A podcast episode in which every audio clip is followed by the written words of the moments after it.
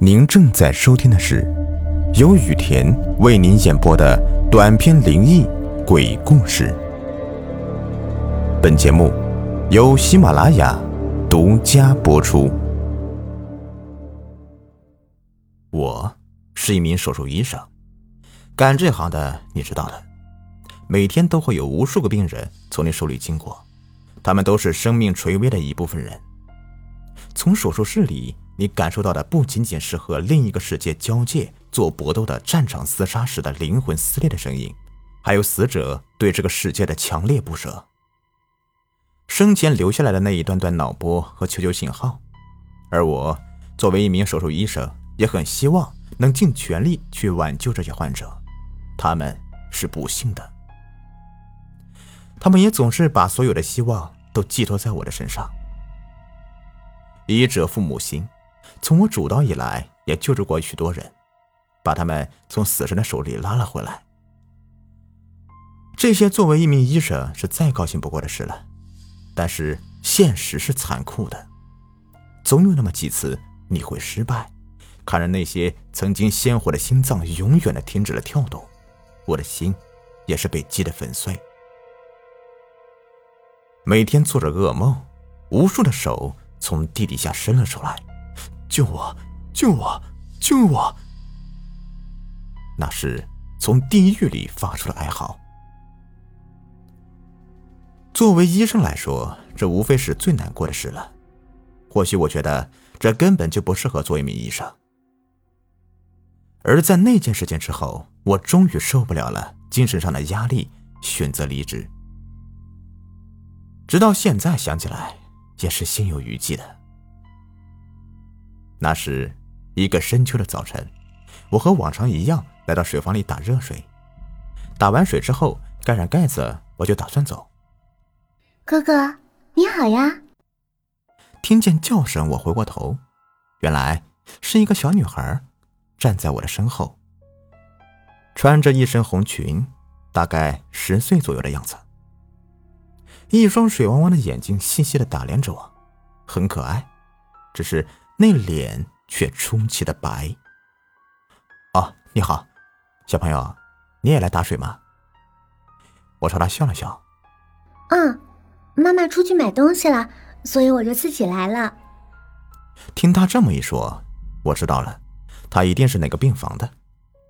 真懂事啊！来，哥哥帮你吧。说完，我就接过他的水瓶。嗯，谢谢哥哥。他突然冲我笑，圆圆的脸上划过那浅浅的酒窝，一个很阳光的女孩。哎，对了，你是哪个病房的呀？我怎么没有见过你呢？我突然想到。啊，我是早上来的。妈妈说我得了一种病，需要动手术呢。那你怕吗？他皱了一下眉头，好像在思考。沉默了一会儿，又突然很坚定的抿了一下嘴，随后一转笑脸对我说道：“嗯，不怕，妈妈说做了手术就会好啦。”我摸了摸他的头，心里想着，这个孩子真坚强。随后安慰他说：“真乖，你一定会好起来的。”真的吗？他突然用那双水汪汪的眼睛，充满期待和疑问的看着我。这样一来，我突然有点不知所措了，心里突然也有几丝不安。如果他不会好，那我不是骗他了。但我实在是不忍心看着一个十几岁的孩子失望的面容，所以为了不打破他，我还是勉强的挤出笑容。啊，会的，上帝会保佑你的。谢谢哥哥。他满脸欢喜。来，打好了，小心点儿。我把水瓶交给他，他朝我敬了一个礼。谢谢哥哥，你真是个好人。哼，去吧。看着他回到自己的房间，我提着水瓶向办公室走去。一进门便听到同事在谈论：“哎。”小刘，听说今天来了个病人，年纪很小呢。小张对小刘说道：“是啊，听说才十岁，得了脑癌，真是可怜呐。早上，他妈妈跑过来，哭着问我，他女儿手术成功的几率大不大，还叮嘱我不要告诉他女儿呢。看到我进来，他又连忙问道：“小王，对了，这次手术不是你主刀吗？”我听了，心里突然一惊，难道就是刚刚我遇见的那个小女孩？脑癌？我心里一紧，突然意识到情况严重了。便上前去问小刘，他很惊讶，我反应为何这样的强烈？他的化疗结果出来没有啊？啊，在这里。小刘诚惶诚恐的把那张薄薄的化验单交给我，一排刺眼的字马上就进入了我的眼帘：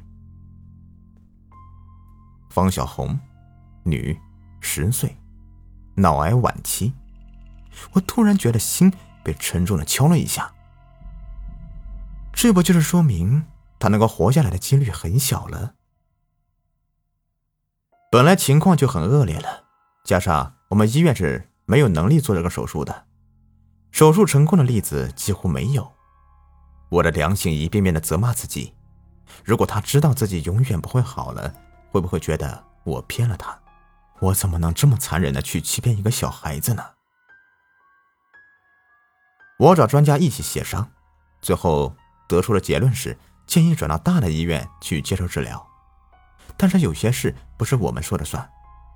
关于这个事情，我也向上面反映了很多次了，但是每次都被拒绝。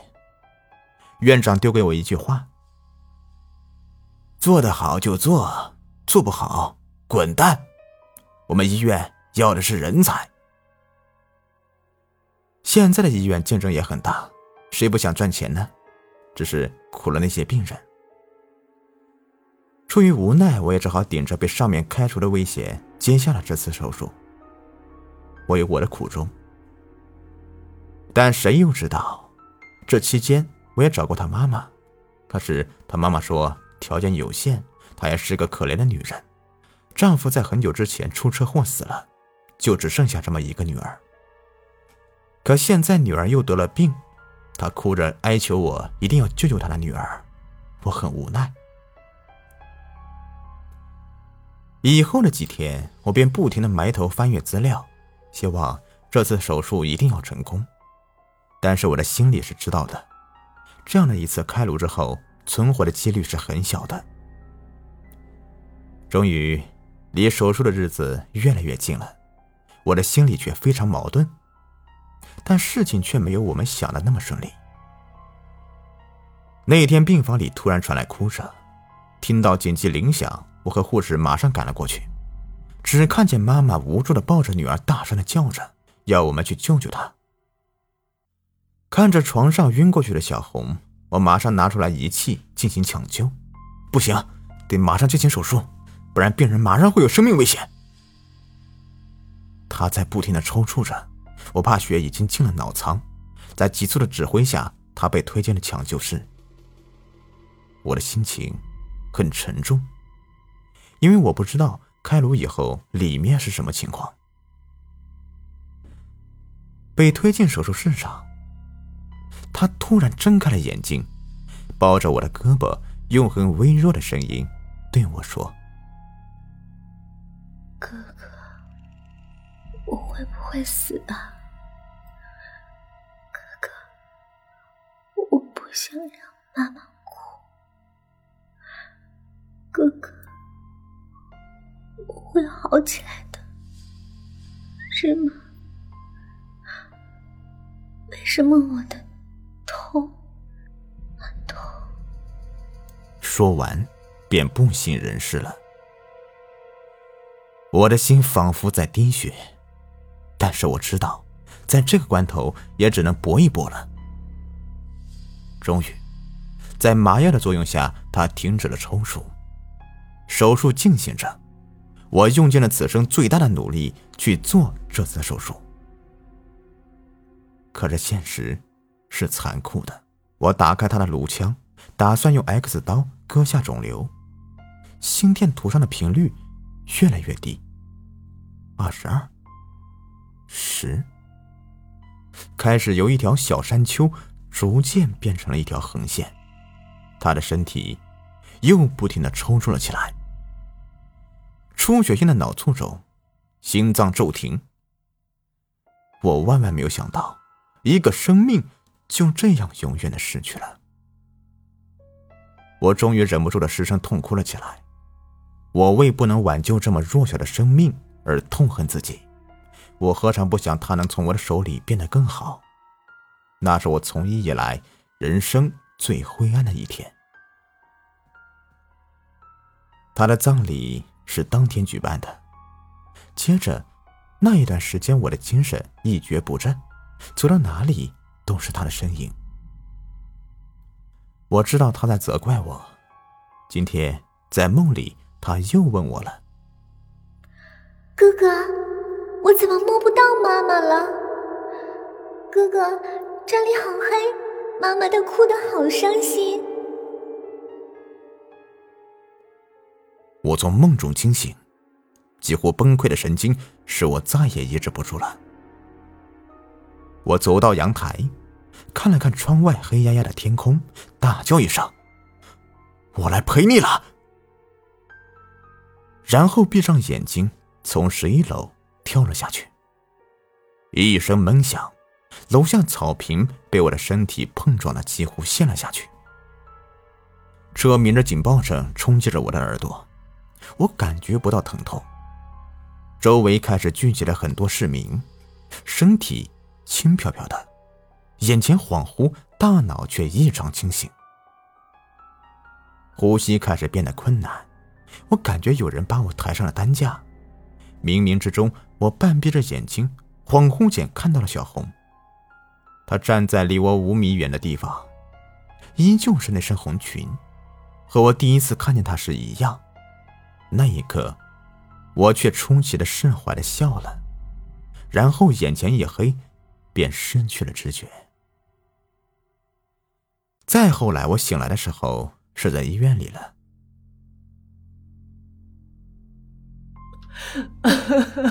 孩子，你终于醒了，你可担心死我了，有啥事想不通要自杀啊？你就这么狠心丢下我和你爸爸？我看见妈妈坐在我旁边，抱着我失声痛哭着。我感觉鼻子一酸，忍不住的也失声痛哭起来。这些天的压抑全部随着哭声倾泻了出来。我想，他可能是原谅我了，才没把我带走吧。好了，这一故事呢就说完了，感谢你们的收听。